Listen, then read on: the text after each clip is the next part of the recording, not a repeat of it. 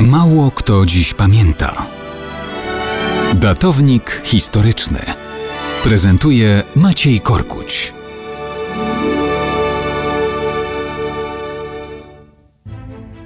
Mało kto dziś pamięta, że w listopadzie 1894 roku zmarł cesarz Rosji Aleksander III, a tron objął jego najstarszy syn jako Mikołaj II.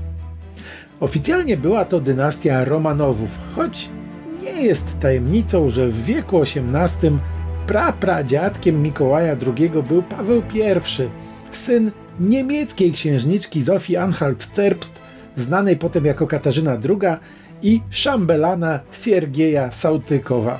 Kod genetyczny Romanowów już od dawna miał się nijak do tego, co płynie w żyłach kolejnych potomków Pawła I. To Mikołajowi II nie przeszkodzi jednak w zorganizowaniu w 1913 roku hucznych obchodów rzekomego 300-lecia panowania tej dynastii na rosyjskim tronie. Legendę Mikołaja II tworzy fakt, że został on brutalnie z całą najbliższą rodziną zamordowany przez bolszewików. Rosyjska cerkiew prawosławna z uporem chce w nim widzieć świętego męczennika, ale powiedzmy sobie szczerze, nie był to ani tytan pracy, ani też żaden wybitny mąż stanu. Polityka i sprawy państwowe go męczyły i w gruncie rzeczy tylko z konieczności musiał się nimi zajmować.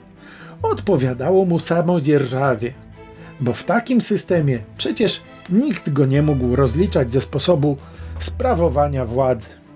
Uwielbiał polować. W każdym roku jego łupem padały setki bażantów, zające, kuropatwy, łosie, sarny i inne zwierzęta.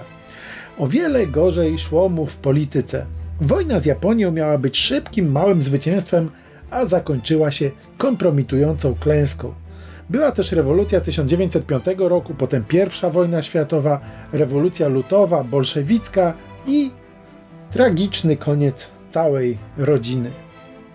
A kiedy obejmował tron, Mikołaj II był przekonany, że zaczyna i będzie kończył jako niekwestionowany władca absolutny.